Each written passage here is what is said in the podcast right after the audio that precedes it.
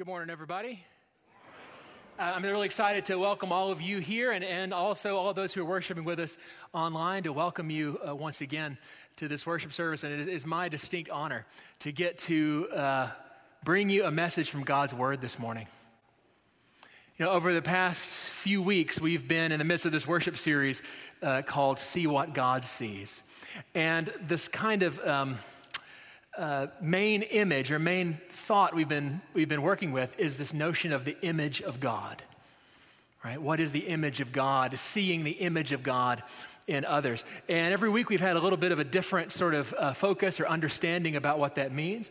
Right? So the, the, the, first week of the series, we, we were way back in Genesis 1, and we read about, you know, as God is creating the whole universe, as sort of the culmination of that creation, God uh, created humankind, created us.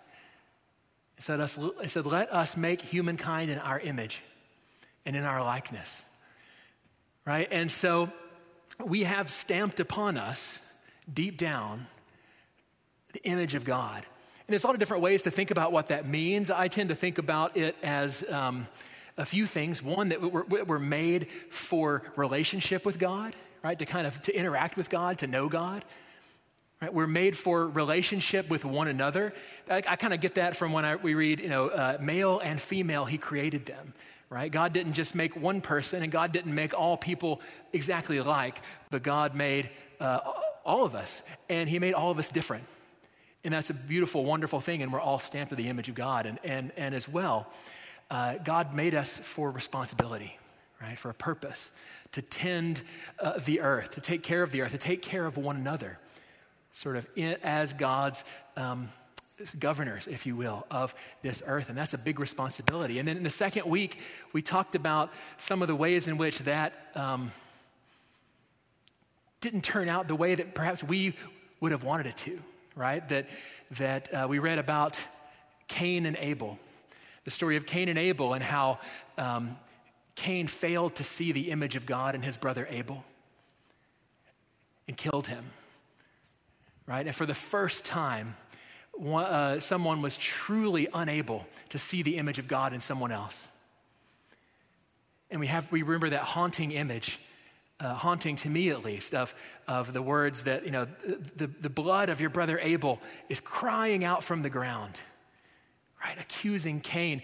And, and this, I, I believe, has, has sort of stuck with us ever since then. There's been something, uh, you know, not quite right. We, we fail to see God's image in one another. The way that the ancient church, the ancient Christians, the church fathers talked about it was that they said that the image of God was distorted or obscured or damaged in us.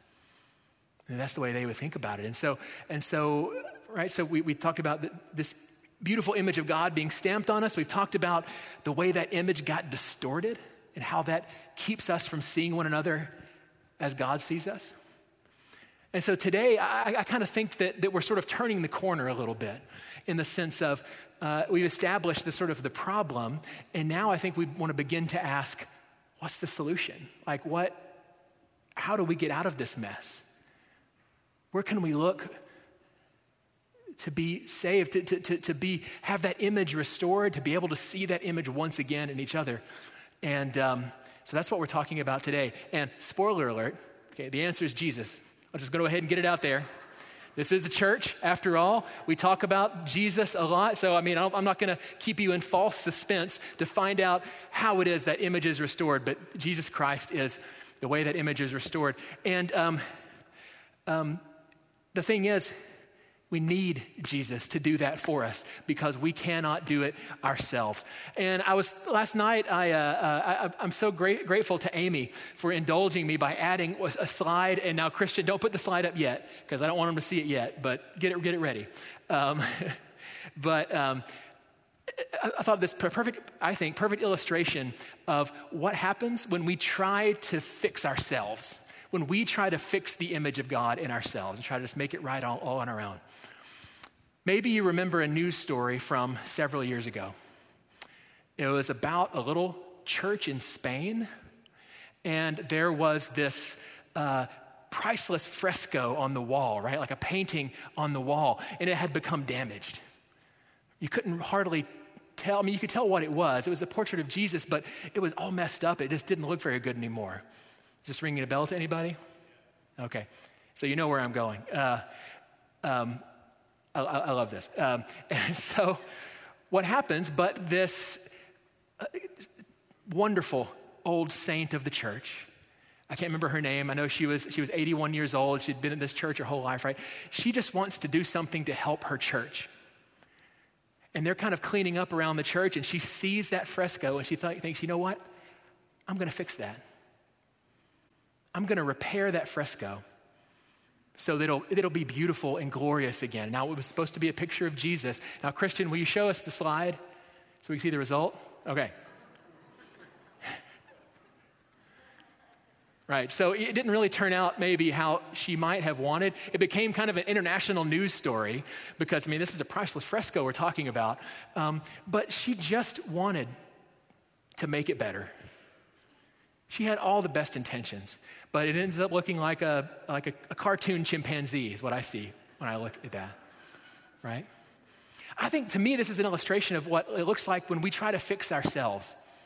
We try to, to, to, to, to go in without the skills, without the qualifications, and repair ourselves, repair our relationships with one another. We can't do it. We're like that precious saint of the church who just wanted to fix that painting. I have a quote here from, um, from, from Athanasius, Athanasius of Alexandria. He was, he was one of the sort of great church fathers of the fourth, fourth century, I'm going to say. And um, this is kind of what led me to this, to think about that image in this way. So I just want you to hear what he says about what Christ did for us. Hear these words. You know what happens when a portrait painted on a panel becomes obliterated through external stains. The artist does not throw away the panel, but the subject of the portrait has to sit for it again. And then the likeness is redrawn on the same material. Even so was it with the all holy Son of God. He, the image of the Father, came and dwelt in our midst in order that he might renew mankind after himself. So I love this image from Athanasius of, of right, right, this, just like the fresco, this damaged painting of humanity. But that God, rather than just throwing it out, said, you know what, we're gonna, we're gonna fix humanity. We're gonna create, we're gonna, I'm gonna, I'm gonna come to them as, as the perfect humanity, the pinnacle of humanity, God and humankind together, and sort of re imprint that image of God onto humanity. I think that's a beautiful image of what Jesus did. And there's, and, um, there's really don't have time to unpack all of the richness there. But so, it's all right. The Sunday school answer is the answer to the question how do we, how do we fix, fix uh, how does this get fixed? It's Jesus Christ, right? And so today we turn in our text to a story about about Jesus Christ. Right? We, we, were in Genesis the past two weeks, and now we're turning to Jesus. And um, I want to read this text together. And it may not be completely obvious at first uh, what this has to say to us about repairing the image of God, seeing what God sees. Um, but I found some, it truly beautiful as I've been as I've been digging into this. So, so let's let's read this word together. This is from John's Gospel in the eighth chapter. And beginning in verse 2 Early in the morning, Jesus came again to the temple. All the people came to him, and he sat down and taught them. The scribes and the Pharisees brought a woman who had been caught in adultery, and placing her in the midst, they said to him, Teacher, this woman has been caught in the act of adultery. Now, in the law, Moses commanded us to stone such women. So, what do you say? This they said to test him, that they might have some charge to bring against him.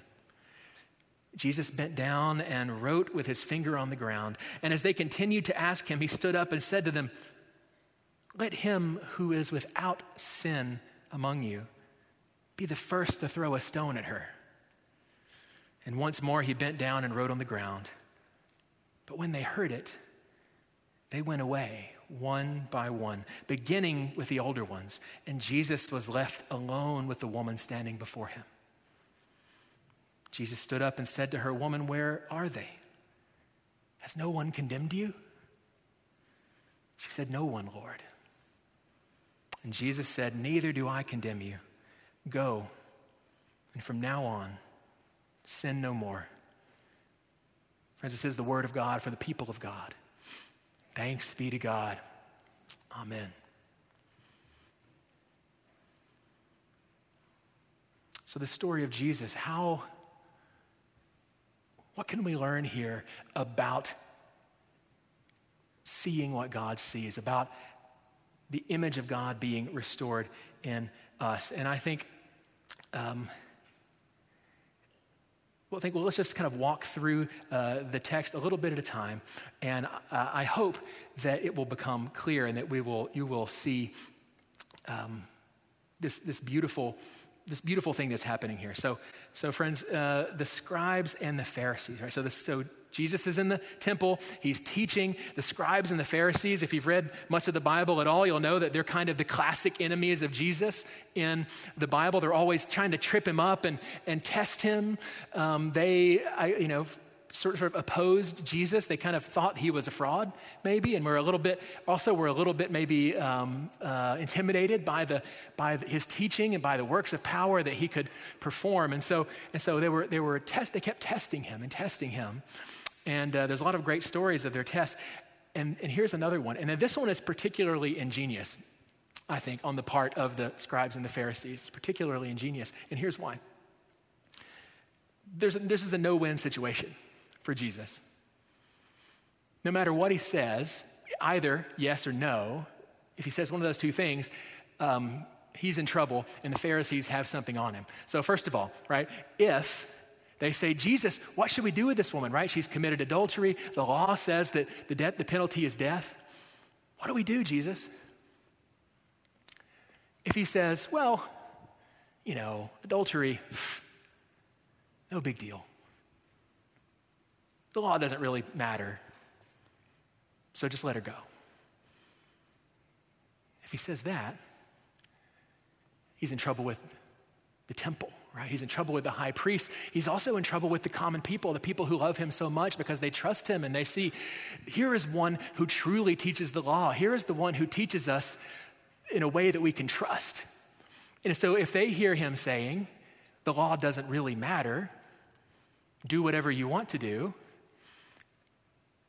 well, then the Pharisees are going to kind of have one over on Jesus. So, so he kind of can't say that. On the other hand, if he says, you know what, guys, you're right. She committed adultery. The law of Moses says the penalty is death. Go ahead, stone her. Well, then he's in trouble again, but this time he's in trouble with the Romans. Because the deal, you know, uh, as we read the scriptures, we learn that, and we read history as well, we learn that the Romans, when they would conquer a people, you know, they gave them a fair amount of freedom of certain kinds. They could kind of rule themselves. They could have their sort of local leaders, and, but there were some things that they would withhold from the people, and one of those things was the right to give the sentence of death, to give the capital punishment. And this is why ultimately Jesus is going to be sent to Pontius Pilate, and it's going to be Pontius Pilate, once again, spoiler alert, who is going to, sentence Jesus to death because the, the high priest can't do that. They don't have that right. And so if Jesus says, yeah, go ahead, fulfill the law, you know, enact the death penalty, they could go run to the Romans and say, here's this guy who's breaking the law. He's inciting a riot. Come, arrest him, throw him in jail. And they probably would have because they didn't mess around with that kind of stuff. So it's a no win situation. But as usual, Jesus so brilliantly sort of circumvents the trap because he can he knows what's up. He knows that these, these folks, they're not really interested in justice. They're just interested in, in winning, right? They're willing to sacrifice this, this woman. And I, want, and I just want to mention, first of all, right, they say that in the law of Moses, the penalty is, is death for adultery. If you actually go and look at that law, you'll see what it says is yeah, okay, yeah, the, the, penalty is death, but it's death for both the man and the woman. Where's the man? Right? It takes two to tango, as they say. And so she's been the victim of a great injustice here. And in their attempt to be righteous, these folks, in fact, have violated the very law that they're accusing her of, and a bunch of other laws as well. but what Jesus does, right, is he says, let him who is without sin among you be the first to throw a stone at her. And this is brilliant because there's none who are without sin. I don't think you needed Paul in Romans later to tell you that. I think even if the Pharisees at the time would know there's no one without sin. They knew their Bibles as well as anybody.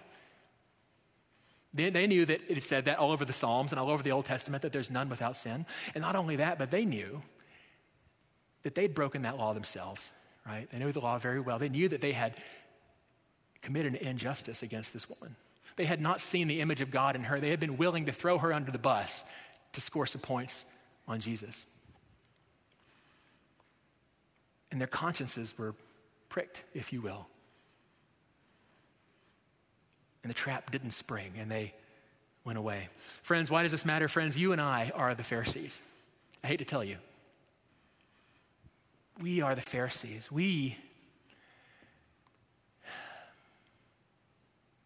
hold others to a standard that we don't necessarily live up to, right? I mean, I don't know, maybe you don't, I do. I fight it, but nonetheless, it's there. That pride is there, the, that, um, that willingness to give myself slack where I won't give others slack. That's just the kind of the tip of the iceberg, right? You and I are the,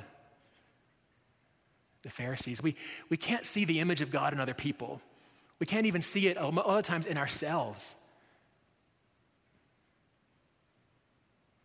And we participate in this un- injustice.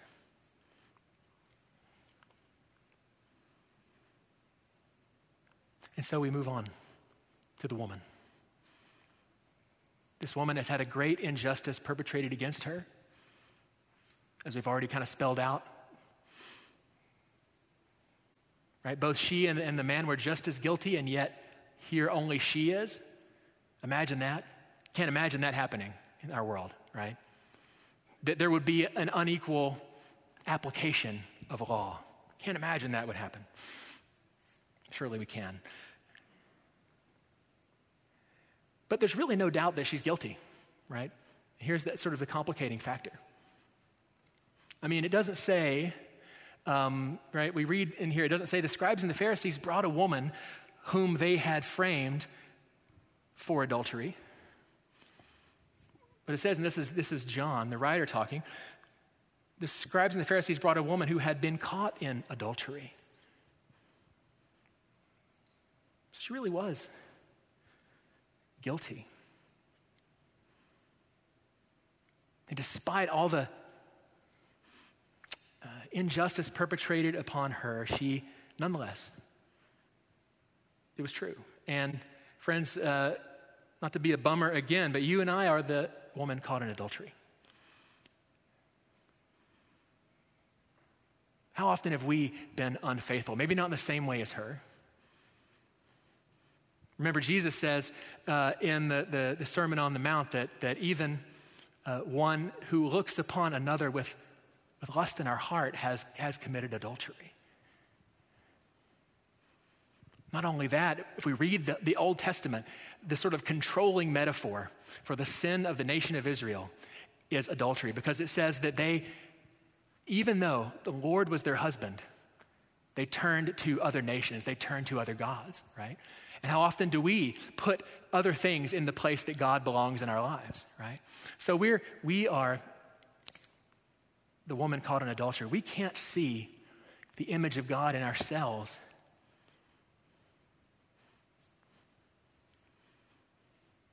We can't see the image of God in others so often.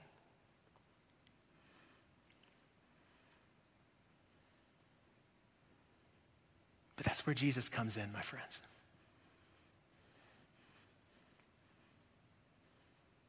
So beautiful when he says, Woman, where are they? Has no one condemned you? And she says, No one, Lord. And Jesus says, Neither do I condemn you. Here's why that's important. He doesn't say, Well, it doesn't matter. Eh, adultery, no big deal. He doesn't say you didn't do anything wrong. He says, Neither do I condemn you. Friends, despite the fact that we fall short of God's glory, despite the fact that we fail to see the uh, image of God in others and we treat them as though we cannot see the image of them and that we treat, act as though we do not have the image of God in us. And when we act that way, despite that, Jesus says, Neither do I condemn you. That's not letting us off the hook, that's mercy. That's not injustice, that is grace. And this, my friends, is, is what the cross is all about right? It's not that, it's not that Jesus says, said, uh, you know, it, no big deal. It's that Jesus said, even though, even though you have broken the law, even though you fail to see the image in others, I do not condemn you. And he can do that because of the cross. This is what the cross is all about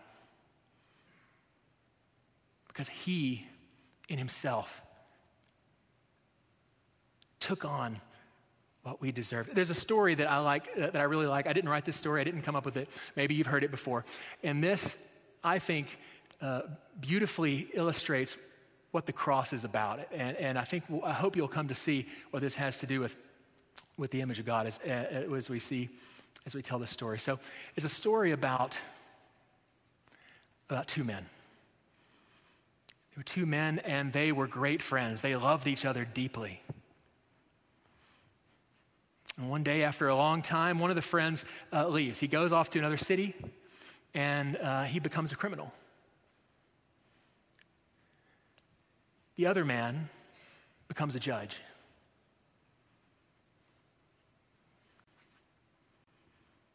And one day, uh, many years later, as the judge is, is sitting at the bench and the, the next case is brought in, and the defendant for the next case walks in the door, and lo and behold, it's his friend.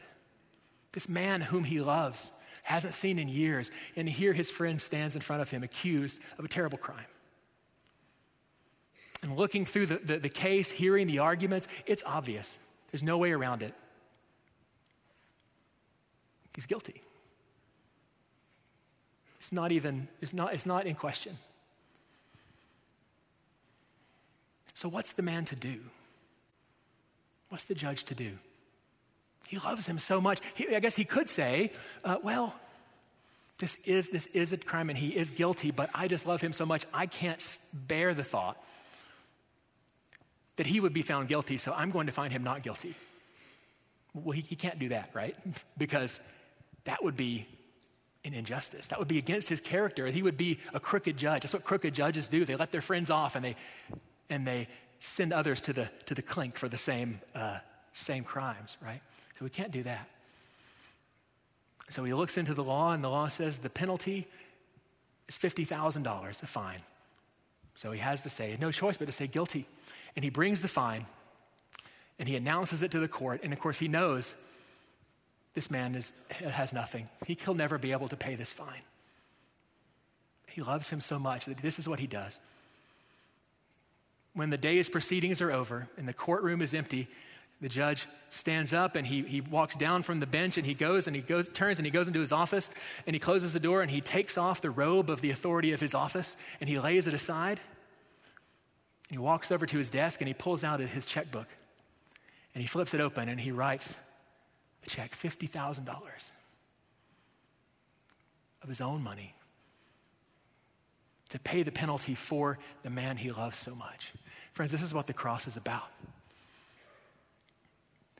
Right? It's not about, um, uh, uh, you know, if you're good enough, Jesus will die for you. No, no, no.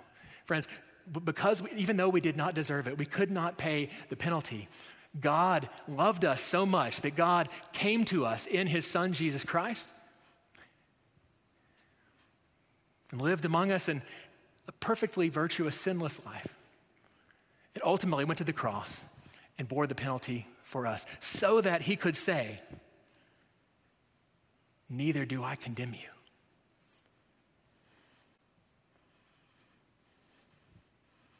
The gospel isn't if you're good enough, God will love you. The gospel is God loved you so much that God died for you in Jesus Christ. It's already done. Because God can see that image still in us, right? It may look like the fresco that's kind of messed up. It might even look like that poor, sad monkey that that sweet saint of the church tried to, but, but God can see through it, can see that image of God.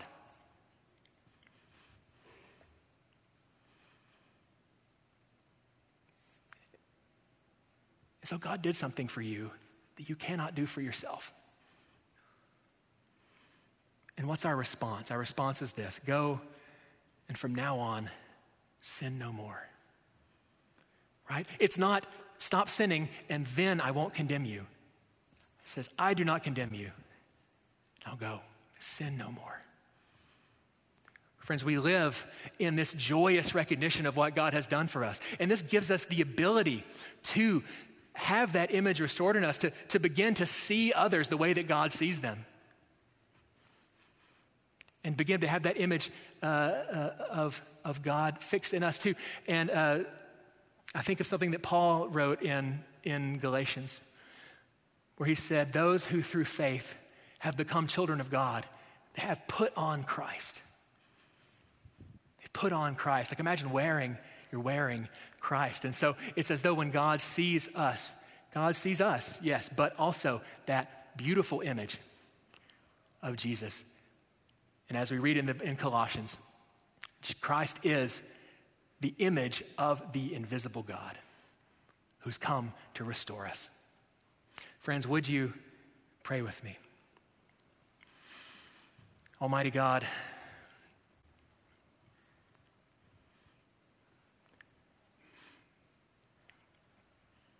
what we could not do for ourselves, what we could not see, what we could not behold in others. You restored it.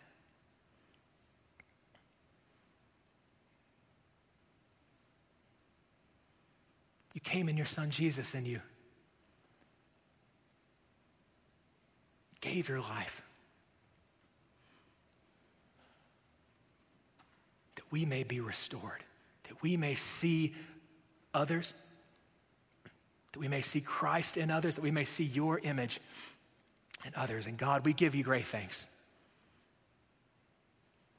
Help us each day to, to turn to you once again, to cling to you,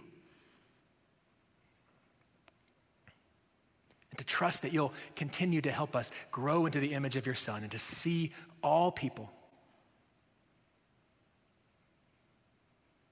as bearers of your image. In the holy name of Jesus, we pray. Amen.